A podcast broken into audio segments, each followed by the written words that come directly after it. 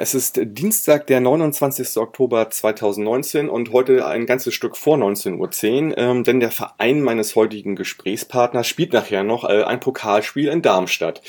Mein Name ist Michael und ihr hört den Millanton vor dem Spiel FC St. Pauli gegen den Karlsruher SC am kommenden Samstag. Ja, da wir uns praktisch in einer englischen Woche befinden, morgen ist dann erst das Pokalspiel gegen Frankfurt, arbeiten wir beim Millanton alle so ein bisschen parallel und wir können auch nicht ganz versprechen, dass alles chronologisch rauskommt, aber wir sehen zu, dass erstmal dann irgendwie äh, morgen die Frankfurt-Folgen erscheinen und dann irgendwie Donnerstag, äh, Freitag dann hier äh, wir uns um Karlsruhe kümmern. Insofern heute schon aufgenommen, ohne zu wissen, wie das Spiel morgen gegen Frankfurt aussieht.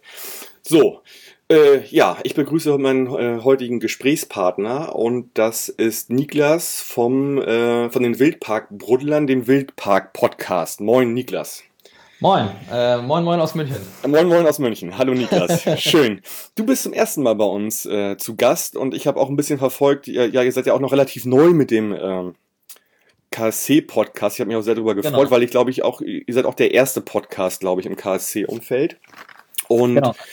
Zu Beginn äh, stellt sich der Gesprächspartner immer erstmal so ein bisschen unseren Hörerinnen vor. Also äh, mal so, wer bist du, äh, wie bist du zu dem Podcast gekommen und warum bist du KSC-Fan? Also ich bin äh, Niklas, genau. Und ähm, die einzige, ich glaube, der einzige Weg, wie man KSC findet oder der plausibelste Weg ist, glaube ich tatsächlich, wenn man tatsächlich dort aufgewachsen ist und dort geboren ist. Und das ist bei mir der Fall. Ähm, geboren, aufgewachsen in Karlsruhe bin ich ähm, und ähm, schon als kleines Kind dann ins Stadion gegangen. Gott sei Dank bin ich kein Bayern-Fan geworden, da bin ich sehr dankbar. Ähm, meine Eltern haben mit Fußball ein bisschen wenig an den Hut. Bei mir war das dann mein Opa, der mich mitgenommen hat. Und wenn man dann halt mal im Stadion ist ähm, und so die Erfolge in den 90er Jahren miterlebt hat, so ein bisschen noch ähm, als kleiner Junge, dann ist es natürlich schon geil und es nimmt einen dann mit. Und so bin ich KSC-Fan geworden. Und ähm, genau, wie sind wir zu unserem Podcast gekommen? Also der Fabian und ich ähm, betreiben den Podcast ja zu zweit und ähm, wir sind beide auch beruflich Journalisten und haben uns irgendwie auch so ein bisschen über die Berichterstattung des Vereins aufgeregt, auch teilweise, weil es sehr einseitig war und einfach auch ähm, ein bisschen altbacken. Es gibt natürlich Zeitungen und ein paar Online-Medien, die darüber schreiben und der Verein selbst natürlich, der wird sich berichtet. Ähm, aber wir haben uns überlegt, so, es kann ja nicht sein, dass es irgendwie keinen Podcast gibt zu einem Verein, der immerhin Bundesliga-Gründungsmitglied ist und halt auch über eine relativ stabile und große Fanbase verfügt. Und dann haben wir uns gedacht, so, hey, warum machen wir das nicht einfach? Und ähm, beziehungsweise der Fabian hatte die konkrete Idee und hat mich angequatscht. wir waren früher auch mal Arbeitskollegen. Und dann haben wir gesagt, so, hey, warum machen wir das nicht einfach mal? Also, wir können auch beide ein bisschen quatschen und ähm, beide KSC-Fans von klein auf. Und äh, so haben wir gesagt, lass es doch mal machen. Ja, okay, verstehe. Und ihr macht das eher so ein bisschen, jetzt auch nicht irgendwie, dass ihr sagt, jede Woche oder alle zwei Wochen, sondern auch so ein bisschen thematisch auch immer, ne, eure Folgen? Genau, also wir ähm, mussten jetzt leider eine kleine Pause einlegen, weil wir das halt auch eben neben der Arbeit machen und ähm, da auch nicht immer so krass viel Zeit haben, auch immer an Gäste gebunden sind natürlich, das ist ja auch mal die andere Geschichte. Ähm, wir haben uns erstmal auf keinen festen Tonus festlegen wollen, haben dann gemeint, so ja, vielleicht alle zwei Wochen wäre schon schön. Ähm, ich habe morgen meine neue Aufnahme. Wir haben jetzt eine kleine Pause gemacht, habe ich eben angesprochen, und sind äh, morgen mit einer neuen Aufnahme wieder am Start, die dann auch möglichst bald erscheinen soll. Und äh, was wir gerne machen, ähm, wir laden uns gerne ehemalige Spieler ein, mit denen wir ähm, quatschen wollen, was die so machen. Ähm, Spieler, die meistens ähm, sehr nah am Verein drin waren, auch sehr lange bei uns waren. Wir hatten jetzt zum Beispiel unsere allerersten Folge Jordan Lee zu Gast, eine KSC-Legende, Stürmerlegende aus den 90ern. Fanden wir total geil, dass der Bock hatte. Äh, der hat sich auch riesig gefreut. Ähm, hatten jetzt auch schon Dick Olleshausen, ehemaligen Torwart von uns, der auch lange da war, die Dekorationsfigur. Ja, und ähm, haben auch, ähm, wollten uns auch vornehmen oder haben uns auch vorgenommen, immer mal wieder vor Sendungen ähm, mit Fans zu sprechen des Gegnervereins, so wie ihr das regelmäßig macht. Ähm, da hatten wir jetzt auch eine Folge vor dem HSV-Spiel, ähm, eurem Erzfeind. Äh, ein Kumpel von mir ist guter HSV-Fan, mit dem habe ich auch ein, eigentlich ein gutes Verhältnis. Das hat natürlich immer wieder gerüttelt. Also euer Verhältnis zum HSV dürfte ja auch nicht das Beste sein. Genau, ich, genau, äh, das, genau, das ne? verbindet uns, absolut. ähm, deshalb haben wir, uns gedacht, so eine Partie gegen den HSV hat einen besonderen Stellenwert für uns und ist ein extremer Kracher und dann haben wir gesagt, so hey, dann machen wir doch dazu mal noch eine Folge. Also primär wollen wir eigentlich mit vielen ehemaligen sprechen ähm, und zu besonderen Spielen halt eben auch eine Preview machen, wenn sich's anbietet. Naja, ah okay, alles klar. Ja, ich habe ja bei der Recherche auch gesehen, du sagtest gerade Spieler aus den 90ern. Ähm, mir ist eingefallen, dass ich bei einem sehr, sehr legendären Spiel dabei war. Und das musste 90 oder 91 gewesen sein. St. Pauli gegen mhm. Karlsruhe, 2 zu 0. Und Dirk Zander mit dem schnellsten Tor der Bundesliga-Geschichte dato. Und das war gegen Oliver Kahn. Das war, glaube ich, ein Tor nach elf Sekunden oder zwölf Sekunden. Also auch, auch, so ein Spiel, was man eigentlich auch nie wieder vergisst, weil das einfach äh, ja schon geschichtlich war und historisch war. Ja. Ähm, und äh, Oliver Kahn als junger, aufstrebender Torwart, ich glaube, er hat auch insgesamt ja nur zwei Saisons, glaube ich, gespielt bei Karlsruhe, wenn ich mich recht erinnere. So lange war das gar nicht, ne? Ähm, Im Kopf habe ich es nicht. Also er ist auf jeden Fall als Jugendspieler beim KSC angefangen und dort zum Profi geworden. Ja. Und dann für die damalige Rekordsumme von, glaube ich, drei oder vier Millionen D-Mark zum Bayern ja, gewechselt. Genau. Ja, also ich habe ihn äh, in einem der wenigen Spiele im Karlsruhe-Dress gesehen und dann auch noch bei so einem mhm. Spiel mit dem schnellsten Tor der Bundesliga-Geschichte. Das führt, führt, mich auch zu meiner ersten Frage. Ähm, ihr wart jetzt die letzten beiden Jahre in der dritten Liga, äh, seid in der letzten Saison als Vizemeister wieder in die zweite Liga aufgestiegen und äh, man könnte jetzt meinen, Mensch, ja, die spielen öfter mal in der dritten Liga. Das stimmt ja aber gar nicht. Wenn man mal die letzten 55 Jahre betrachtet, habt ihr nur vier Saisons außerhalb der ersten und zweiten Liga gespielt. Ansonsten wart ihr immer ja erstklassig oder zweitklassig. Äh, fühlte sich das jetzt äh, so an wie so ein wie so ein sag ich mal Missverständnis dieser Abstieg oder war das irgendwie für euch ja normal? Also normal ist beim KSC schon mal grundlegend gar nichts. Äh, ähm, also das war schon ziemlich bitter, der Abstieg. Ähm, ich würde eher sagen, äh, man, also Betriebsunfall kann man, kann man jetzt vielleicht nicht sagen, weil da wurden schon eklatante Fehler gemacht damals ähm, unter Thomas Oral, den wir damals als Trainer hatten. Äh, für mich eine absolute Vollkatastrophe, wie man so jemanden einen Dreijahresvertrag geben kann. Ähm, und äh, also der Abstieg war schon bitter, aber ich würde sagen, im Nachhinein hat es dem Verein extrem gut getan. Also wir sind dadurch ähm, mit einem komplett neuen Team, ähm, das wir dann aufgebaut haben, uns in der dritten Liga richtig stabilisiert. Es war bitter, dass wir im ersten Jahr nicht aufgestiegen sind und an Aue gescheitert sind, ähm, weil da hatten wir halt absolut die Mannschaft, um das zu packen. Und ähm, sind aber umso, also ich war umso glücklicher, dass wir es dann im zweiten Anlauf gepackt haben. Ähm, ich glaube, der Abstieg war im Endeffekt notwendig einfach, weil auch so viel Unruhe in dem Verein war. Man hat so viele Geschichten gehört, dass die Spieler, dass da ganz viele Kindergartengeschichten abgelaufen sind. Ähm, die waren irgendwie mal bei McDonalds oder so oder sind zu spät zum Training gekommen. Also irgendwie hat es da auch einfach, es hat einfach nicht gepasst und da musste einfach was passieren. Und im Endeffekt bin ich vielleicht sogar froh, dass wir abgestiegen sind und einfach einen radikalen Neuschnitt gemacht haben. Ähm, wir hatten das Glück, dann echt ein stabiles Fundament zu haben in der dritten Liga mit starken Spielern, die wir geholt haben. Und äh, mit Alois Schwarz dann im Endeffekt auch echt ein Trainer, der wirklich Stabilität reingebracht hat. Ich muss sagen, ich war am Anfang ein bisschen skeptisch bei dem Transfer, ähm, aber uns hat dann einfach die defensive Ordnung wieder, war dann einfach wieder da und dann hat man einfach gemerkt, okay, da kann man jetzt was aufbauen, das ist eine gefestigte Truppe, da war eine Basis da, da waren Spieler da, die wir dann auch halten konnten, Gott sei Dank. Und ähm, deswegen betrachte ich es als Betriebsunfall, aber der absolut notwendig war. Okay, also so, so, eine Art reinigender Schauer, der euch dann äh, ja genau. wieder dahin wieder reingewaschen hat. Der, der euch wieder dahin geführt hat, wo ihr dann auch eigentlich hingehört und wo wo ihr auch meines Erachtens hingehört, also so, weil, ich kenne euch eigentlich auch nur als Kind irgendwie in der ersten Liga oder als ja. Jugendlicher und äh, insofern in der dritten Liga, das ist dann eher so nicht Karlsruhe. Ja, nun haben wir die neue Saison, wir haben ja fast irgendwie ein Drittel gespielt, ähm, wie haben sich denn so die ersten elf Spiele, ange äh, die ersten elf Spiele angefühlt? Äh, beziehungsweise mit welchen Erwartungen bist du denn in die Liga gestartet? Also ich bin mit grundsätzlich ähm, geringen Erwartungen in die Liga gestartet, ähm, aber das ist, da ist man als KSC-Fan auch immer gut bedient, mit geringen Erwartungen in jedes Spiel zu gehen. ähm, man wird ja auch oft negativ überrascht. Ich muss sagen, nach, der, nach dem dritten oder vierten Spieltag habe ich gedacht, ich träume. Ich habe mir die Tabelle mehrfach jeden Morgen angeschaut, weil wir ähm, nach dem dritten Spieltag, glaube ich, sogar Tabellenführer waren und extrem gut in die Saison gestartet sind, was sehr untypisch ist für uns. Ähm, ich weiß auch nicht so genau, woran das lag. Wir hatten einfach auch ein bisschen Glück, aber hatten auch einfach eine starke Stabilität irgendwie in der Mannschaft. Und ähm, ich war mit dem Saisonstart krass zufrieden. Ich habe damit überhaupt nicht gerechnet. Ich habe damit auch überhaupt nicht gerechnet, dass wir Hannover in der ersten Pokalrunde ähm, rausschmeißen mit einem sehr, sehr starken Auftritt. Und ähm, was mich am meisten aber vor allem die Saison überrascht ist, ähm, ich meine, man sieht ja, wie eng diese Liga ist. Ne? Also ich glaube, vergangenen Spieltags war von Platz 4 bis Platz 17 ein Unterschied von, von vier Punkten oder fünf Punkten. Mhm. Und diese Liga ist einfach massiv eng. Und das ist einfach sau eklig da zu bestehen. Und das schaffst du mit individueller Klasse natürlich auch. Aber ich würde sagen, in der zweiten Liga geht noch viel mehr über das Kollektiv und über die Moral, weil kicken können die im Grunde alle, die müssen nur Bock haben. Ja. Und unsere Truppe hat diese Saison recht Bock und das sieht man. Und das sind auch vor allem die Ergebnisse in letzter Zeit. Wir haben jetzt die letzten fünf oder sechs Spiele unentschieden gespielt. Fünf, fünf aber ihr, immer, ich, ne? Das wäre auch meine ne? Frage gewesen an, an, an dich, ja. wie man mit nur noch unentschieden spielen bis zum Ende, ob man dann, dann drin bleibt sozusagen. Keine Ahnung. Ähm, ist im Endeffekt, also wenn mir, ich sag mal, vielleicht so, vielleicht mal anders an. Mal eine kurze Pause, dann kannst du besser schneiden. Ich fange mal so an. Also hätte mir am Anfang der Saison jemand hingelegt, wir spielen vier Spiele unentschieden, gewinnen eins und verlieren eins und werden am Ende 14, da hätte ich es unterschrieben. Weil ich glaube, in der ersten Saison zählt erstmal nur der Klassenerhalt. Du musst erstmal drin bleiben und dann kannst du dich stabilisieren. Und dann kannst du sagen, okay, pass auf, wir nehmen jetzt vielleicht doch nochmal ein bisschen mehr Geld in die Hand, versuchen uns sinnvoll zu verstärken, aber die Basis muss einfach stimmen und du musst einfach in der ersten Saison eine Klassenerhalt schaffen. Das und viel mehr kann nicht das Ziel sein.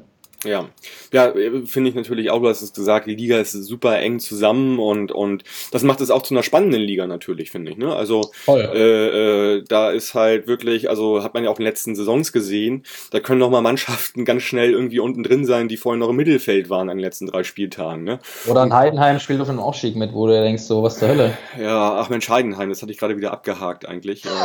By the way, wir haben gerade heute Morgen veröffentlicht die, die, die nach dem Spiel Folge in Heidenheim, wo wir zum zum sechsten Mal in Folge verloren haben. Und krass, äh, da gibt's wieder eine englische Version mit ähm, ja, einer Gesprächspartnerin aus Toronto, äh, weil es äh, in Deutschland keine Heidenheim-Fans gibt, glaube ich. Ähm, glaube ich auch nicht.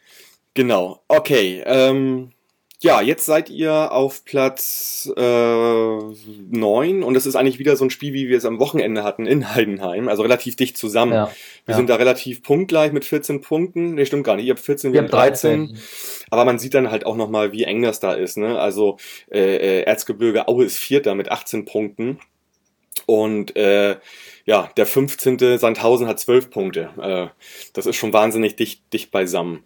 Ähm, ja, äh, kommen wir doch mal so zum zu eurem Kader. So, wer, wer, wer sind so eure, eure, eure Fokusspieler? Auf wen, wen müssen wir schauen am Wochenende?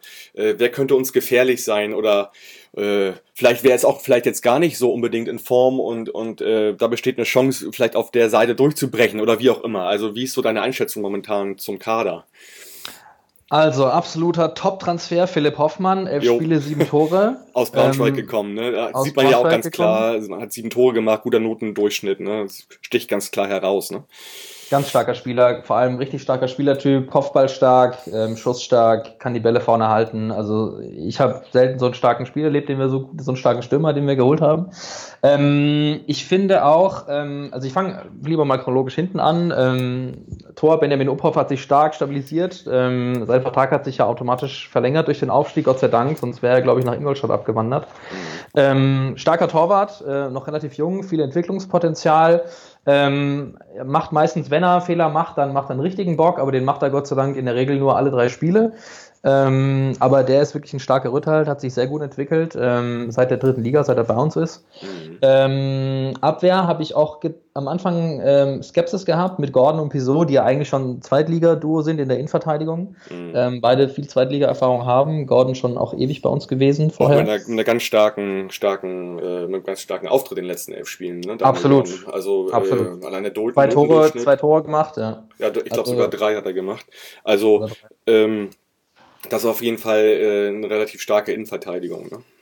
Genau, trotzdem schaffen wir es trotzdem, uns pro Spiel dann doch irgendwie wieder drei Tore zu fangen, ähm, was halt auch immer ein bisschen so an, an, an Dämlichkeit manchmal ähm, mit dazu zusammenhängt, aber es ist halt einfach so, also die Liga ist halt auch einfach unfassbar eng. Aber ich würde sagen, prinzipiell ähm, ist unsere Innenverteidigung schon ziemlich stark, vor allem was, was auffällt bei uns, äh, sehr viele große Spieler, also wo wir jetzt auch gleich äh, die Brücke zum Mittelfeld schlagen. Lukas Fröde ist, glaube ich, auch fast zwei Meter groß.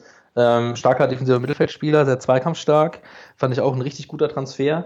Und das führt halt dazu auch, dass wir bei Standards halt auch echt gefährlich sind. Wenn du da vier große Türme drinstehen hast vorne und ähm, Marvin Wanicek ist ja eher offensiver Mittelfeldspieler, auch ein richtig starker, richtig starker Spieler, gute Spielübersicht, ähm, hat ein hat einen starken, edlen Fuß, ähm, der kann auch starke Flanken bringen und wenn du dann vier so Türme vorne drin hast, wird es halt auch bei Standards echt gefährlich. Ich glaube, ich kann mich nicht dran erinnern, wann wir das letzte Mal bei Standards so gefährlich waren wie die Saison.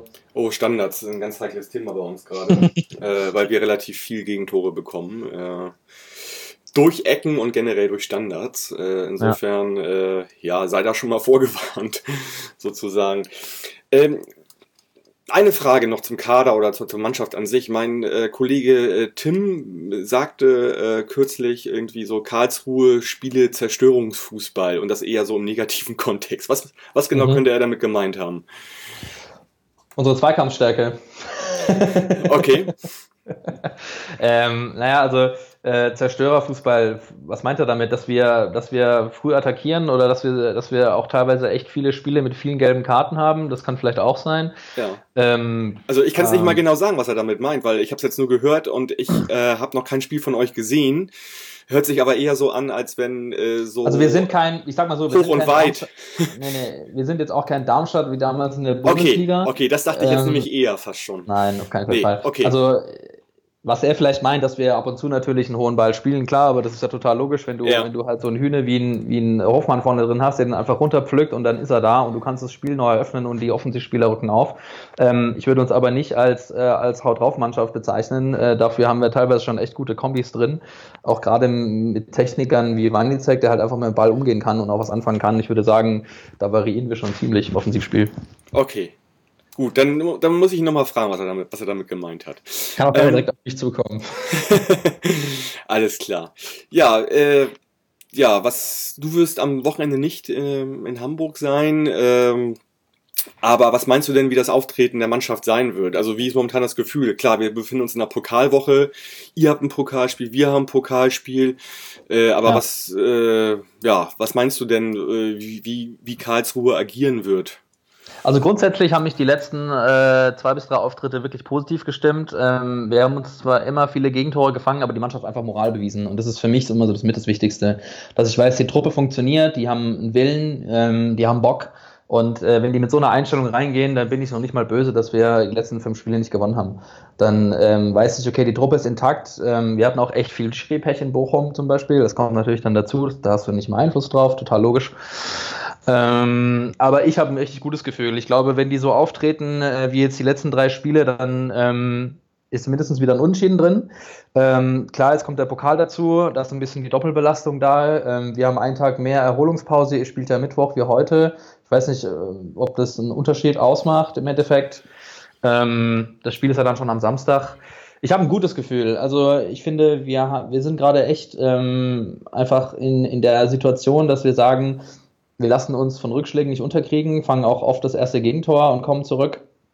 Und äh, die Moral, die wir gerade in der Truppe haben, stimmt mich extrem positiv. Und mhm. ich, wie schon vorhin angesprochen, kicken können die alle. Es können eure Jungs können kicken, unsere können kicken, die können alle irgendwas mit Ball anfangen. Sie müssen halt nur Bock haben. Und das sieht man bei uns gerade, dass wir Bock haben. Und das stimmt mich extrem positiv. Okay, also schon eher mit Rückenwind. Es sei denn, ihr kriegt einen Downer heute Abend äh, gegen Darmstadt. Ja, ähm, wie gesagt, Pokal ist halt so schwer vorherzusagen, da kann alles passieren. Also ja. selbst wenn Zweitligisten gegeneinander spielen, ähm, da traue ich mich halt echt keine, keine Prognose abzugeben. Klar, wenn wir jetzt heute wieder genauso auftreten wie ähm, die letzten Spiele gegen Bochum oder zum Beispiel, ähm, wo wir halt wirklich nicht locker gelassen haben und äh, oder gegen Hannover, kann alles passieren. Aber dass der Pokal andere Sätze geschreibt, das weiß ja jeder. Ja, ich habe gerade das Phrasenschwein klingeln gehört. Ähm, genau. genau. Um nochmal auf deine Anmerkung mit dem, dass, dass ihr einen Tag mehr ähm, quasi äh, Regeneration habt. Also wir haben ja einen relativ großen Kader, trotz aller Verletzten und ähm, Lukai wechselt halt auch viel durch. Und mhm. das sieht man jetzt auch schon, also das spricht natürlich nicht für Qualität unbedingt, aber äh, er hat jetzt auch am Wochenende auf so viel Positionen, also fast die ganze Mannschaft ausgetauscht, irgendwie so auf acht Positionen gewechselt. Äh, und, und, und ja, hat da jetzt auch eigentlich doch relativ genügend Spielmaterial, um da ein bisschen durchzutauschen, dass der Pokal dann hoffentlich nicht so groß ins Gewicht fällt. Nichtsdestotrotz fehlen bei uns natürlich trotzdem wichtige Leute. Äh, ganz bitter, James Lawrence äh, fehlt die nächsten Wochen äh, in der Innenverteidigung. Mark Hornschuh hat sich verletzt und äh, Buchtmann äh, in Heidenheim mit einem Teilabriss oder in, ja, Teilabriss des Innenbandes. So, ja. und ähm, ja, nichtsdestotrotz äh, sind da ja trotzdem wieder Leute dabei und man muss mal gucken, äh, wie er ja auf die beiden letzten 0 zu 1 Niederlagen reagiert. Also da muss, glaube ich, wieder ein bisschen, bisschen mehr kommen von der Mannschaft. Nicht, dass sie einen schlechten Auftritt hatten in Heidenheim, aber äh, ich hoffe, dass auch erst erstmal das Pokalspiel irgendwie noch einen ganz anderen Spirit dann morgen da verströmt und dass sich dann, wenn das äh, dann vielleicht auch positiv gestaltet wird, sich das dann auch aufs Wochenende überträgt.